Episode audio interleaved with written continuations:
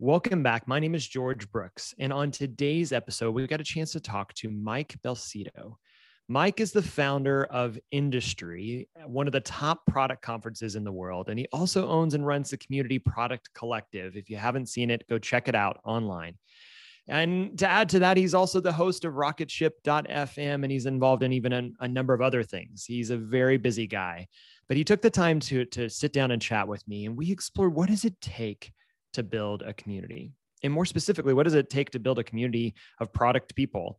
And um, one of the things that he talked about is that obviously that's had to change as he's putting on conferences and events in a post pandemic world and the challenges that um, presents, but also the creative opportunities.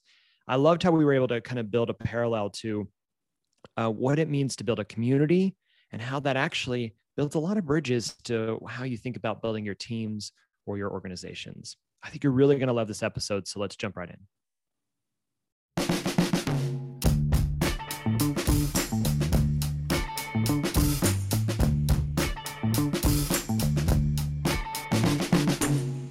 Mike, awesome. thanks so much for being on the show. Um, I really appreciate you joining me today. Yeah, thank you for having me. I'm excited to be here. This will be fun why don't you why don't you open up and just tell me a little bit about yourself? Maybe how did you get into this crazy world of product and everything that is product? Yeah so uh, i am you know co-founder of product collective and organizer of uh, conference series industry the product conference. Um, i mean that's that's most of what i do now. Um, i keep busy with some other things too as co-host of rocketship.fm uh, adjunct professor at case western reserve university um, here in cleveland ohio. But you know, really I've been involved in technology startups my whole career. Um, so, mm. you know, back when I graduated from business school, 2005, which seems like a lifetime ago, but it's been you know, a while. it, it has been. I mean, it's crazy. That was like pre iPhone. That was like pre uh-huh. pre YouTube even. So it's a, it's a different world. But um, it, you know, right out of business school, I took a job at a, a uh, technology startup company, and that was I, I've basically just been in tech startups ever since, either as an early employee, as a founder, as an executive. Um, so, and I love that. I love kind of creating things from scratch and being at that very, very early stage. It's kind of where I feel like I had the most value and and where it's most fun for me too. Um, but I, what happened was in 2011, I left that company to start a company of my own. Uh, it was a company called eFuneral, and mm. we went the whole route of you know raising capital from mostly angel investors, but there's one VC as well, and um, we had that company for about three years, and it was it was acquired, but I call it a fail set. Did not oh, we did not achieve yeah. what we really wanted to achieve. That's you know, fair, but, but you did it. You went for it. Yeah, it's true. And, you know, honestly, I wouldn't be doing what I'm doing now if it wasn't for that experience. Um, yeah. But what happened is after that acquisition, so it was the kind of acquisition I need to go get a job. Like I was not going to go on it. a beach for it. a while or anything, I've, but I've, I've been a part of a few of those. I get it. um, but I got recruited by this ticketing company and to be their director of product strategy. And this was, okay. I mean, even though it, it, with eFuneral and other jobs I had that other job I had in the past, like I was doing product related things, but I did not sure. identify as being a product person. This was like the first true like product role. It was mm. right in the title, director of product mm-hmm. strategy. And I remember, um, you know, this this company they they were a Ticketmaster competitor. So they do the ticketing for like the Cleveland Cavaliers and the, yeah, the Detroit yeah, yeah. Lions and the Final Four.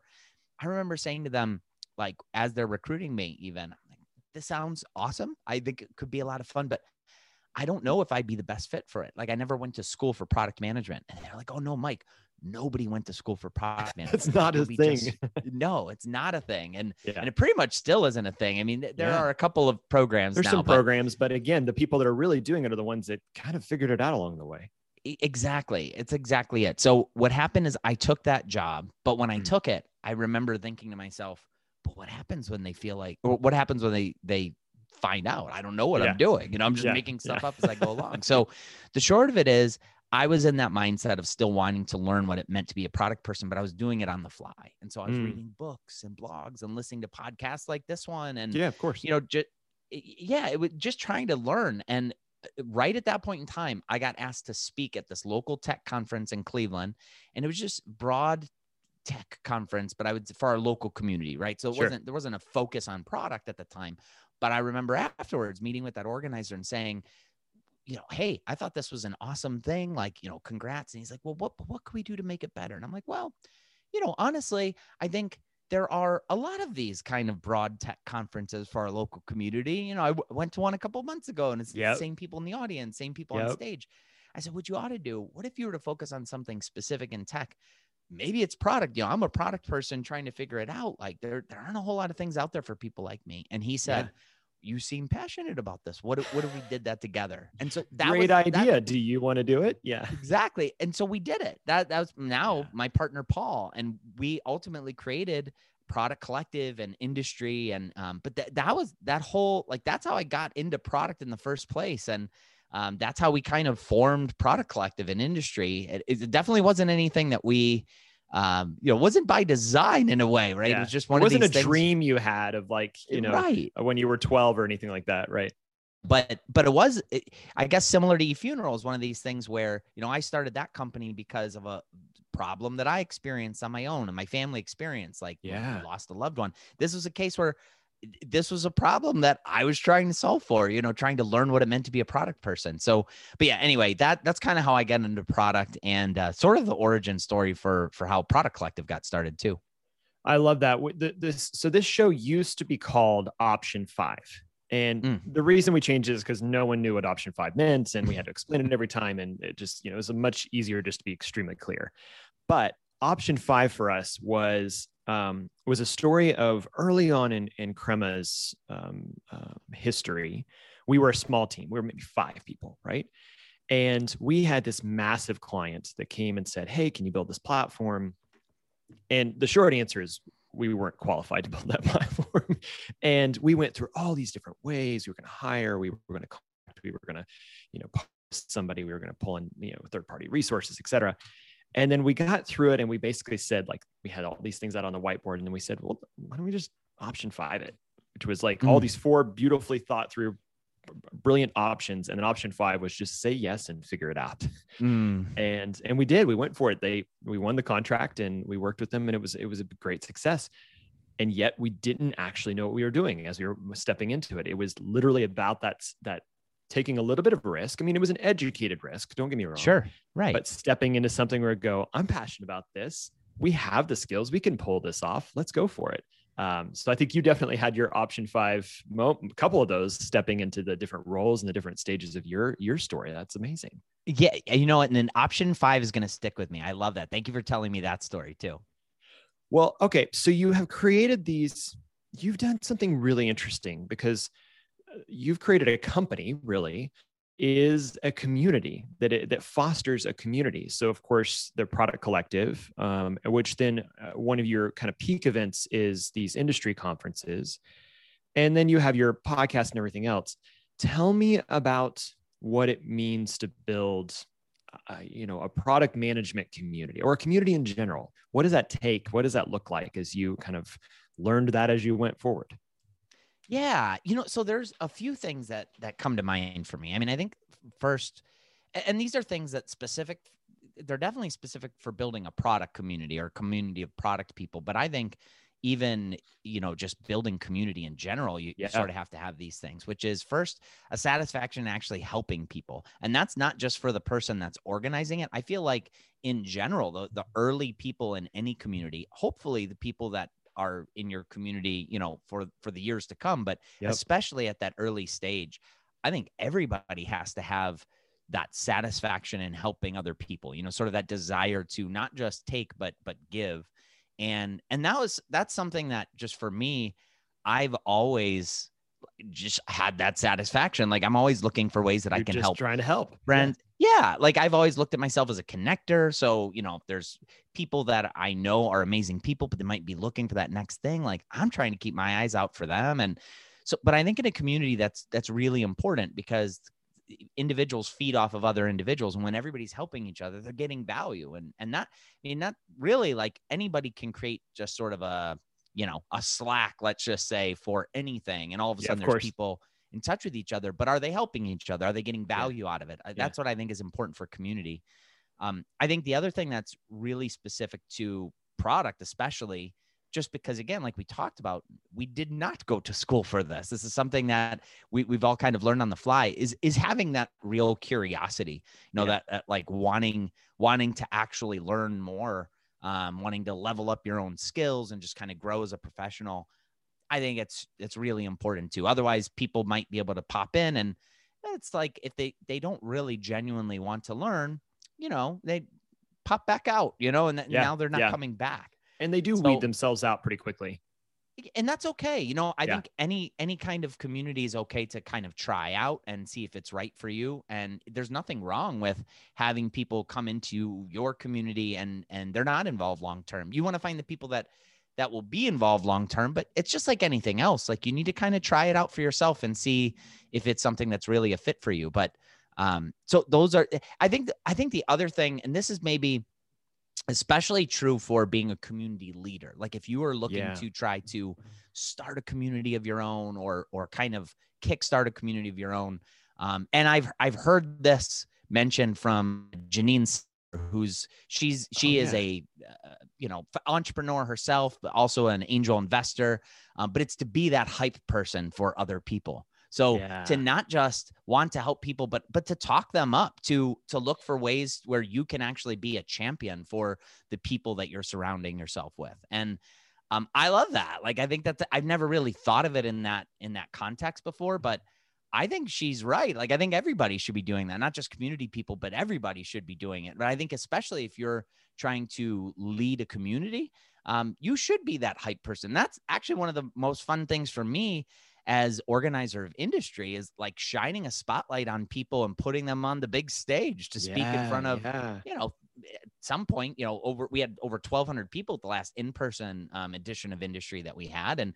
you know some of the speakers have been eh, doing it before at other conferences some of the speakers that we invite though it's their first time up on a big stage yeah, like that right. like maybe they've Which spoken awesome. meet meetup so yeah that so i i get satisfaction in that and i think any community organizer though like that should be um, top of mind for you too. So those are some things that kind of come to mind. I think I think that's absolutely correct. I want to echo back on that. I, I, was a part of, I don't know if you guys have it in Cleveland. There's there's an organization that's based from Kauffman Foundation here in Kansas City called One Million Cups.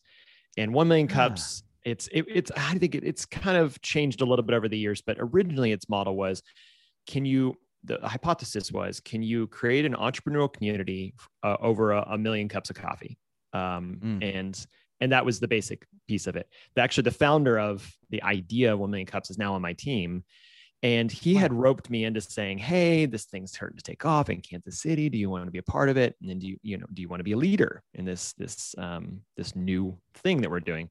And at its peak, it had what 400 people meeting every week. Uh, we kind of joked that it was like entrepreneurs church and because mm. it was mm. regular we handed out brochures you know etc yeah. And um, but I think you're absolutely right.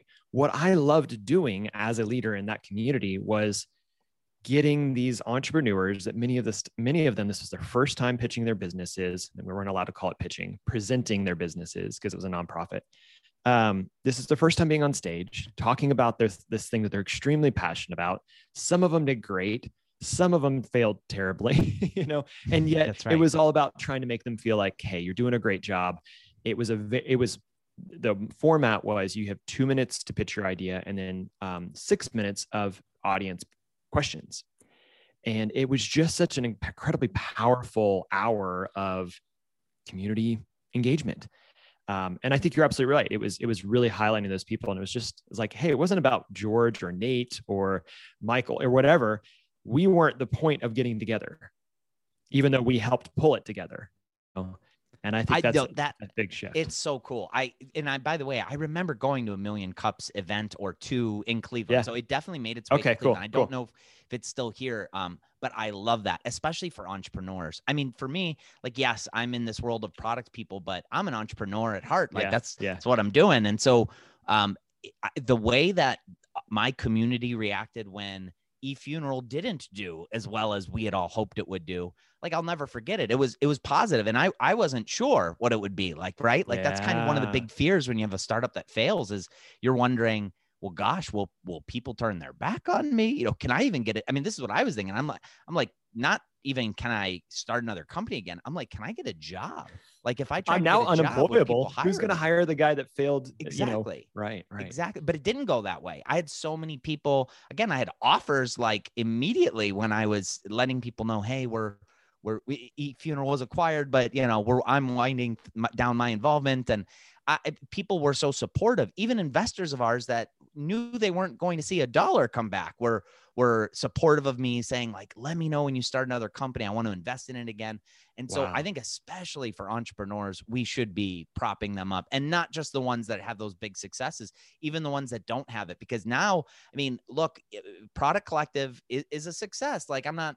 It totally uh, is. Yeah. Saying we're the next billion dollar company or something, but like we've we've been able to make our own way. We've been able to create our own job, so to speak. And um, but if if we didn't get that kind of support, or if I didn't get that kind of support, like I don't even know if I'd have the confidence to do what I'm doing right now. So that was important to me.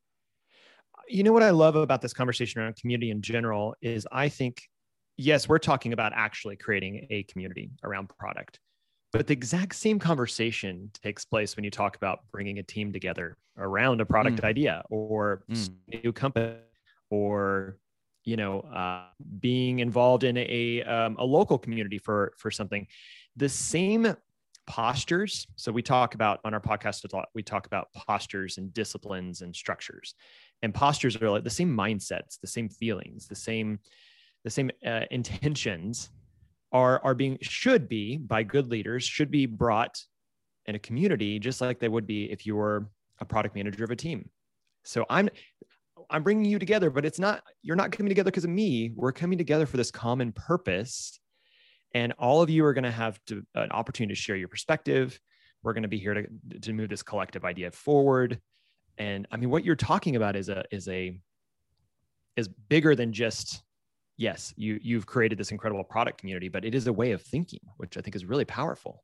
Yeah, it, you know, I hadn't really thought of it like that before, but I think you're right. And I think that I, it's one thing that I always try to do is like anytime I'm learning from people, you know, just hearing or whatever, trying to draw it back into analogs in my own work. And I think the reality is we, we could draw so many analogs in it's all sorts of stories like this one. Yeah. I think there's big analogs in drawing it back to the team. So I think, yeah, I think you're right about that.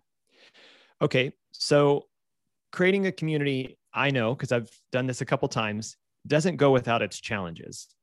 Mm. What are some of the challenges that you've had to go through or that you've experienced or that you've seen in, you know, pulling together the product collective or the, these conferences? Um, what's that been like? Yeah. I mean, in the beginning, there were a, a, a lot of challenges, right? And I think part of it, having never done it before, and this is again true for any kind of uh, entrepreneurial journey. If you're trying to do something that you haven't done before, you have a benefit, I think, because ignorance is bliss. Exactly. Exactly. Yeah. You don't know what you don't know.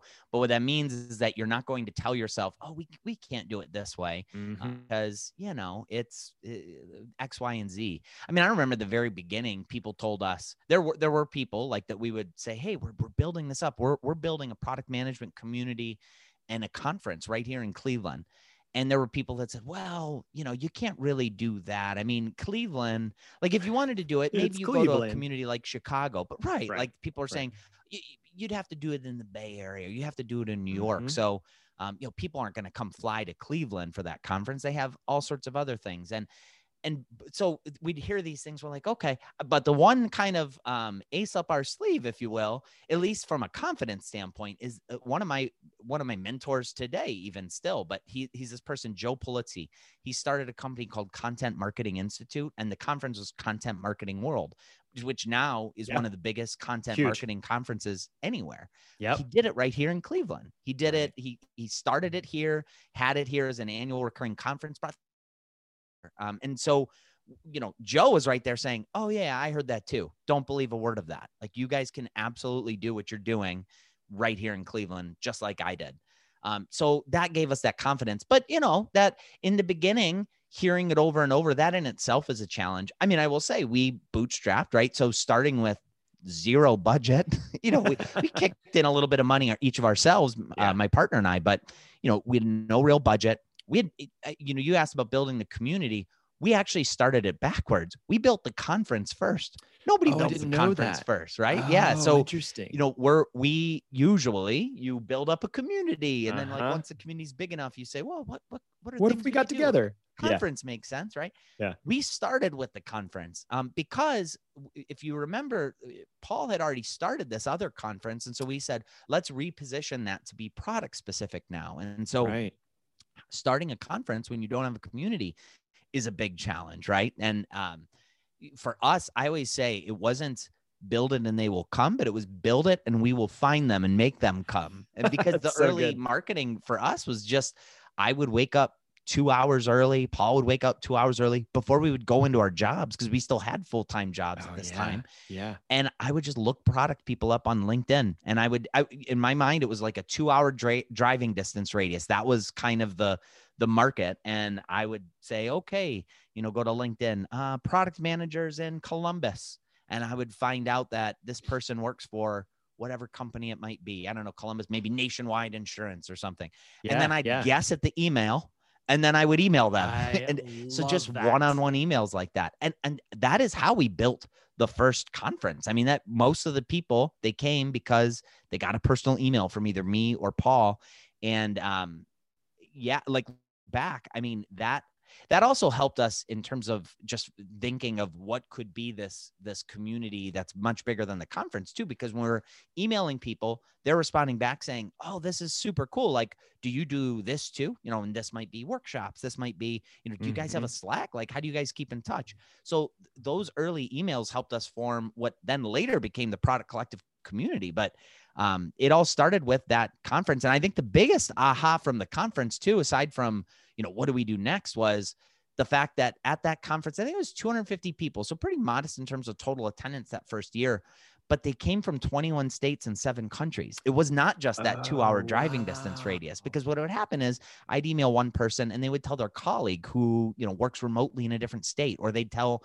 their friend who's a product person, you know, yeah. elsewhere. And, um, that was the big wake up call for us. So it was like after that first conference, we kept asking ourselves, well, two questions. One, what could this have been if we were full time? You know, how do we carve a path for us to get into this full time? But then, two, what do we do these other 363 days a year? You know, that there are other yeah. ways that we can help product people. And then that's how really the rest of the product collective community sort of evolved after that. I love that you started with something that was very, it was incredibly not scalable. I mean, the fact that you were manually calling, you know, each person or emailing each person, um, it again, it builds a bridge back to what most product teams ought to be doing at the uh, beginning validation stages of their products is doing something that's incredibly not scalable to learn. Um, will anybody come to this thing? Will is anybody even interested? Will you respond to me? is this email yeah. even right? You know, right. Um, I love that story because that's that is truly entrepreneurial. Um, and then it built into something where you had to iterate towards what it is today. How okay what was what was the first year so 2015 conference? 15 was the first sort of industry as a product conference. Now when did you i know this year's completely different and last year was completely different. Yeah. But we can get into that. But when yeah. when did you because you ended up doing one in europe as well correct? Yeah. So you know, I think over the years we've always tried to. Well, once we got, you know, 2015, we're like, can we can we make it a second year? Like the big thing yeah, was just, yeah, can we do this again? Yeah. But is then, it a trend you know, or is it an anomaly? exactly. yeah. After that, after 2016, especially, that's when we we knew that this was. I mean, yeah. I had jumped in full time at that time, and you know, th- we were going to make this our thing, right? So w- every year we wanted to do one big thing, like push ourselves, um, really challenge ourselves with one big thing. And it was 2018 when we pushed ourselves to bring industry to Europe. And so mm. my partner actually is a native of Ireland. He's uh, oh, I didn't know County that. Tipperary. Oh, I should, yeah, I should have known that. But uh, yeah. No, yeah. no, it's all good. So yeah, Paul has It, just happens to be from Ireland. And when we looked at where to bring industry into Europe, you know, we, we had noticed that as our community was growing, we were getting more people from Europe that were taking part in Product Collective. And so yeah. we, you know, it, it's a little bit harder to, to for people that are in Europe to come to our conference in Cleveland. We get that. Yeah. Um, so we always had the idea of bringing it to Europe at some point and, and trying to grow that community a little bit more.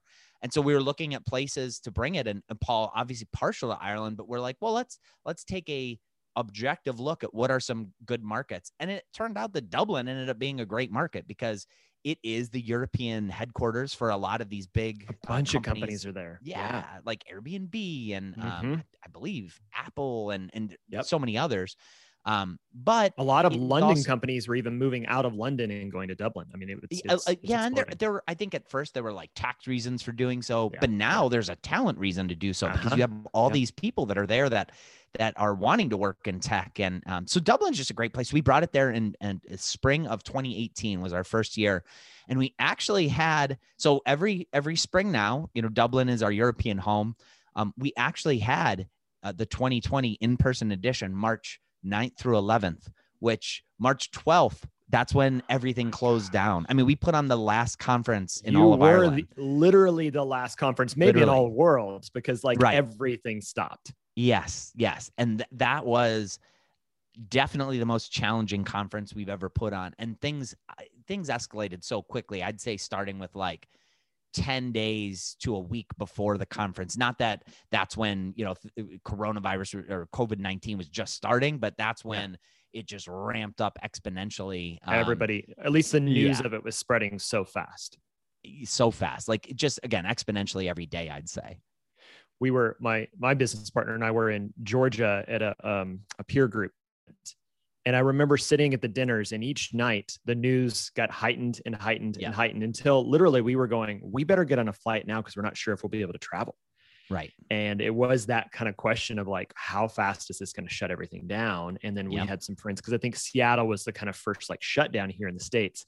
And one of our peers in the group was from Seattle and they were like, we're leaving. They literally just got like, they said, we, we, we heard this announcement and they shut their laptops. They stood up and they walked out of the room was like, oh my gosh, what's happening? So yeah, uh, that was man, you slid that in. That's incredible. Yeah, and that I mean, it was that was pretty wild. And I remember at the end, um, like we had a flight the next day on March 12th, and my wife woke me up in the middle of the night and said, "Just so you know, I don't want you to freak out, but." You might not be able to get home. The president has a press conference right now saying that all flights from Europe are banned and that and I'm and I'm pulling out my oh iPhone as this is happening as I'm on the phone and it's like the NBA is canceled. March uh-huh. Madness is canceled. Uh-huh. Tom Hanks has it, and it was all just like when Tom Hanks got it, we were all we were Every, all so scared. I think, you know, one yeah. Once once Tom Hanks is, is getting it. By the way, Tom Hanks used to live in my hometown of Lakewood, Ohio. No um, way. So yeah, special place in in our heart for hometown Tom Hanks. I but but yeah, he um anyway, I was able to get back. That Good. all U.S. citizens were allowed back, and and it made it home safe and sound. But yeah, it was it was definitely definitely pretty wild. And that was the last, you know it was the last in person experience we've had for industry. You know, we're talking about what's coming up now. Now it's all virtual. We actually put on our first virtual conference last fall. Um, yeah. We have our next virtual conference coming up this spring, um, and you know that this whole thing f- sort of forced us to really learn what it means to put on a virtual conference and how is that virtual conference experience unique and and you know what what do you have to have i mean in the beginning we were asking ourselves will people even come to a virtual yeah, conference yeah. will they pay a ticket for a virtual conference right. but um but it turned out that we were forced to figure out that actually virtual conferences can be a very cool thing and we yeah. had a lot of fun with the fall virtual conference that we did um we had more attendees than we even had for the last in-person edition Oh, um, which makes sense. You know, people yeah. can come from all over it's now. Accessible. You don't have to, yeah, yeah, you don't have to get on a flight. So, um, and we we still tried to, you know, every, I, I mentioned before, every year we try to do something big. Um, well, one of some of those big things aren't just like bringing our conference to a new place. It's about how do we how do we like up the ante with the experience that attendees are getting. So, yeah, over the years we started adding celebrity keynotes. We started adding, you know, uh, we hired a journalist that takes notes. And so every attendee gets notes that um, are emailed to them right after the conference. So they don't have to worry about taking notes from every That's talk. Cool. And so we tried to add some of these unique experiences to the virtual side too. And um, we even had like Ben Folds give a virtual performance, which was kind of I fun. remember and, seeing that. That's right. Yeah. I wasn't there, but I think I saw that saw people chatting about it on Twitter. It, I mean, yeah, it, I got some attention for sure. It was a lot of fun. And so we're trying to you know, this next virtual conference we have coming up in the spring, like, yes, we have awesome speakers. Yes, there's still the virtual, you know, one on one video networking and small group discussions, but um, we, you know, we're trying to add some of those other fun elements to it too. We want people to not just feel like, oh, it's a day of Zooms, you know, no, this is a, yeah. Yeah. You're coming to a conference. You just happen to be seated from your from your home office though.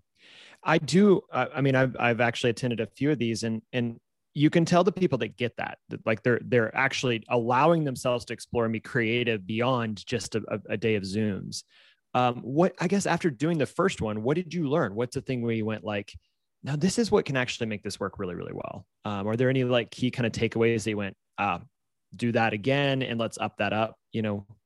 Yeah, I mean, I think oh, certain things that worked really well um, were that we added a lot of variety to it. I mean, I think mm-hmm. one of the things that we had a we had a hunch about, and I feel like we validated was that people will attend a virtual conference differently than they attend an in-person conference. For most people, you know, if you're going to an in-person conference, well, at least if you're coming to ours in Cleveland, I know the minute you walk into Public Auditorium, which is this historic hall that once it's where the Beatles performed and the, you know, Rolling Stones and Elvis and has all this history. That's where we hold industry every year. Once you walk in the doors, like you're in our experience, you're going to be in it all day and the next day. And, but with a virtual conference, you're not necessarily walking into that, right? Like you're you're still in your home. Your kids are still yeah, there. You're still your, in your bedroom. Your dog yeah. still needs to be fed and walked, you know? Right. So right. W- what we knew is that people might experience this differently. And so what we yeah. tried to do is create, yes, it's a two-day virtual conference, but you know, we're, we're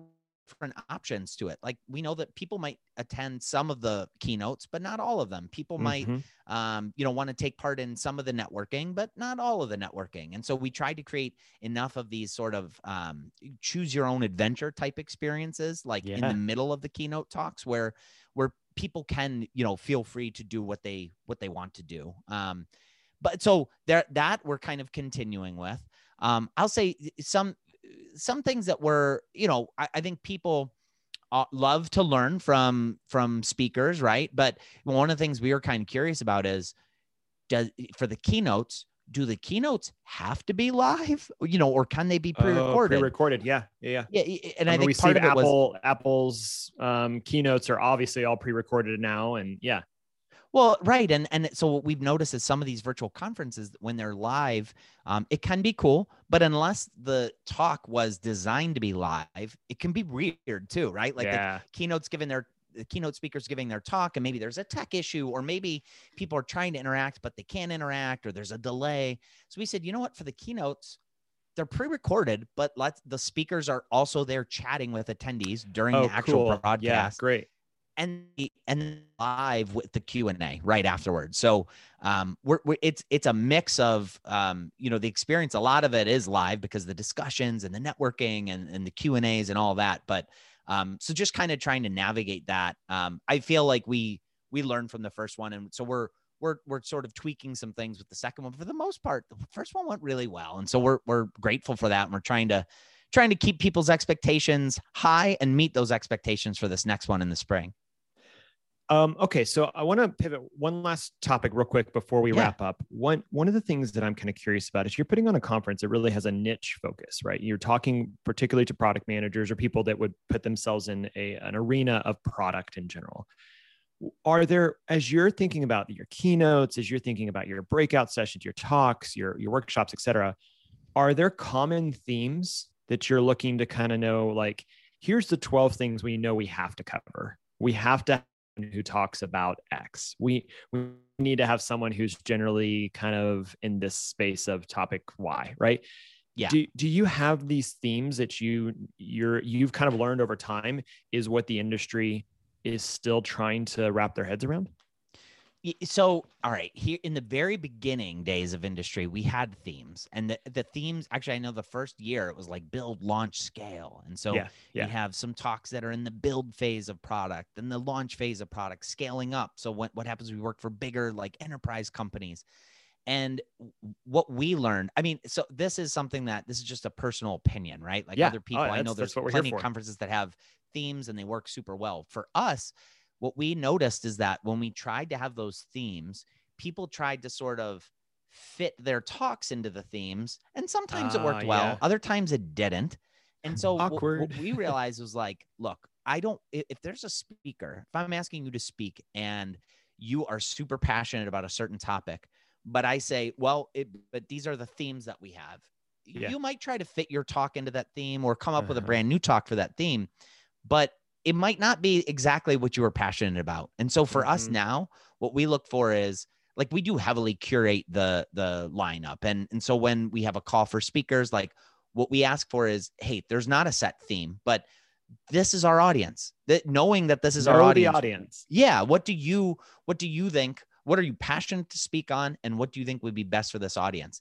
And then based on that, I mean, we're always careful to not choose talks that are like overlapping with each other a lot, but I want people speaking on topics that they're passionate about that I know our audience cares about. And so long mm-hmm. as it mm-hmm. meets those um, kind of boxes, like we're, we're totally open to it. I'd rather have somebody speaking on something that they're super passionate about than trying to sort of retrofit their uh, you know a talk yeah. that they would give yeah. into a specific theme so that's kind of how how we've been approaching industry um, these last few years and it's it's worked pretty well i love that i love that i think that's really smart because i've i have been to conferences where you can tell all right i might have heard a speaker you know give this speech before someplace else and i thought oh this is going to be really good and then you could tell they adapted it for the, the space and it's like that didn't work as well. Yeah. Okay. you know? Yeah. Um, so no, I think that's really smart. And, you know, you want people to be confident on stage. Um, let them, let them be able to talk about what they actually confidently believe. Um, uh, I love that. Cool. Well, I'm curious, uh, obviously, as you're pulling people together, you've created a community of thought leaders. What is some what is an area how how are you exploring and learning yourself? That's kind of the last question we always ask everybody is yeah. where where are you growing? Where are you learning? Where are you testing? What's um what are you reading? What are you listening to? What's what's that look like for you? Yeah. I mean so for and there's there's like multiple ways that i you know feel like i'm learning i'm learning more as a product person. And the cool thing about that is i learn from people that i've now become friends with. Like some yeah. of these you know we, we first brought people to industry because we you know we wanted to learn from the best and we brought the best to us. And so you know kind of some selfish reasons for that. But of course there is yeah. but i'm always trying to learn as an entrepreneur too and especially as a bootstrapped entrepreneur. And mm-hmm. i think part of it is like giving myself the confidence to be that bootstrapped entrepreneur you know that that can you know believing in myself that I can do bigger things and that, you know, I could run this business with my partner um, and our team successfully. And so um, I, you know, I love learning from other people. Like Jason Fried is somebody yeah. that I yeah, have always looked up to. And I mean, the cool thing for me, like just as a Jason Fried fan, is like he's now kind of taken industry as, as a bit of a residency. Like he's spoken at industry multiple times. And I love that. Um, we love bringing him out for sure. And, but I think like paying attention to people, not just Jason, but like people like Jason that are bootstrapped entrepreneurs that, um, you know, it, it, sort of saying things that fly in the face of conventional wisdom too, right? Like sometimes it makes me feel a little bit like, okay, like all these people that might, you know, give the naysayer comments again, those people that way back when were saying, well, you can't build a tech conference in Cleveland. You're saying I don't have to listen to them. You know, I can yeah. I can do my yeah. own thing here. Yeah. Um. So I mean, I love learning from people like that, whether it be through listening to podcasts or you know, uh, reading books that they put out. Um. Speaking of books, I mean, you mentioned what book like what books am I reading?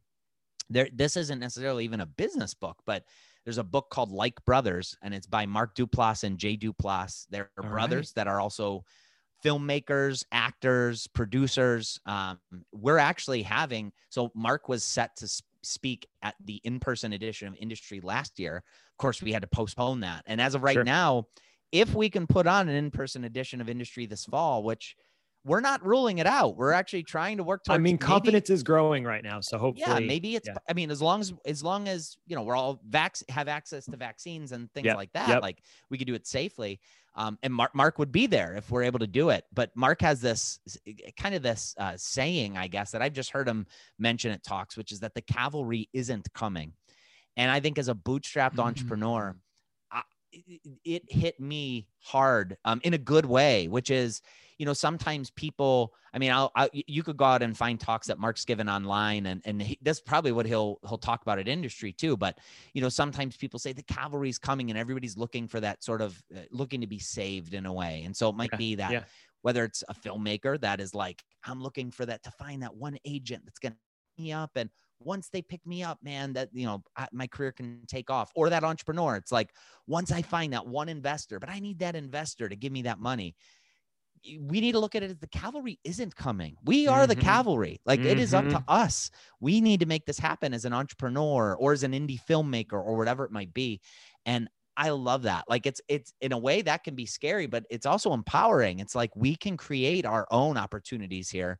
And um, yeah, it's one of the reasons why, like, again, I'm a fan of Mark's work, but when I heard him give that talk, um, I'm like, man, you know what? Entrepreneurs can learn from Mark. Product people can learn from Mark. So super excited to bring him to industry. But yeah, so those are those are some things that kind of come to mind for me.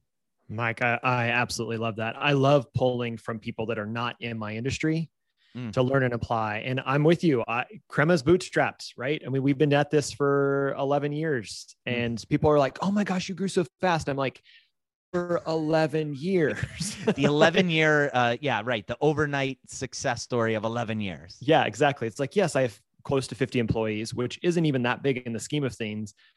Um, it, it takes a while to get there. Um, but the, but the passion and the excitement and going like, you know, when you privately own your company, you can do whatever you want. And exactly, right. you can go like, huh, I'm going to go after that other industry because it looks interesting to me. Or I'm going to hire these people because I think they'd be helpful. You know, it's like those are decisions you can make. And then you get to um, empower your community that you've built around you to do awesome work. Um, exactly. Ah, so much good. Well, I want to throw it back to you. What I know, obviously, at the conference going up, but where can people learn about the conference, learn about you, learn about Product Collective? Where can they find you? Yeah, I mean, I'd love for people to check out the community at Product Collective. You could do that at productcollective.com. It's free to take part in Product Collective and in most of the things. I mean, we have a Slack community. Um, we have a uh, industry interview series, two live video chats a month. Um, obviously, I co-host the podcast. So people that want to come in, get involved, learn, you could do that. There's no cost to doing that. Um, obviously, you want to come to the conference. We'd love to have you at the conference. You could learn more about that at industryconference.com. Um, and if you wanted the virtual conference coming up, you just go industryconference.com slash virtual. Um, it is shaping up to be an awesome one. I mean, we have Marty Cagan, Teresa Torres, um, Jules Walter. So these are some like product people that I always looked up to. And uh, in fact, we actually, I, you know, Marty Cagan, as you just pointed out, has a new book out called mm-hmm. Empowered. Um, people that buy a conference plus pass, you actually get a, a copy d- uh, digitally delivered to you uh, of Empowered uh, by Marty Cagan, which we're super excited about. So, um, yeah, I'd love to have people. That's April 20th to the 21st. Love to have people take part in industry virtual too. I know our, our several of our product managers will be there. They've been um, in the events. Um, it's crazy, but I'm excited to to check out what you're doing this year. So um, thank you, thank you for doing the work that you do. Thank you for creating a community that that obviously people at product we love product managers. We love um, sending them to conferences like what you do. So so thank you for doing it. Well i really appreciate that for real. And uh, and thank you. And thank you for having me on the show. I, this was a lot of fun. So yeah i really appreciate it george. Such a pleasure mike. Thank you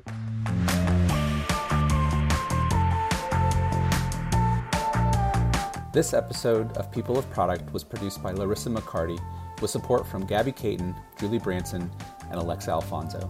Our hosts are George Brooks and Daniel Linhart. People of Product is brought to you by Crema, a digital product agency. We believe that creativity, technology, and culture can help individuals and organizations thrive. Learn more at crema.us.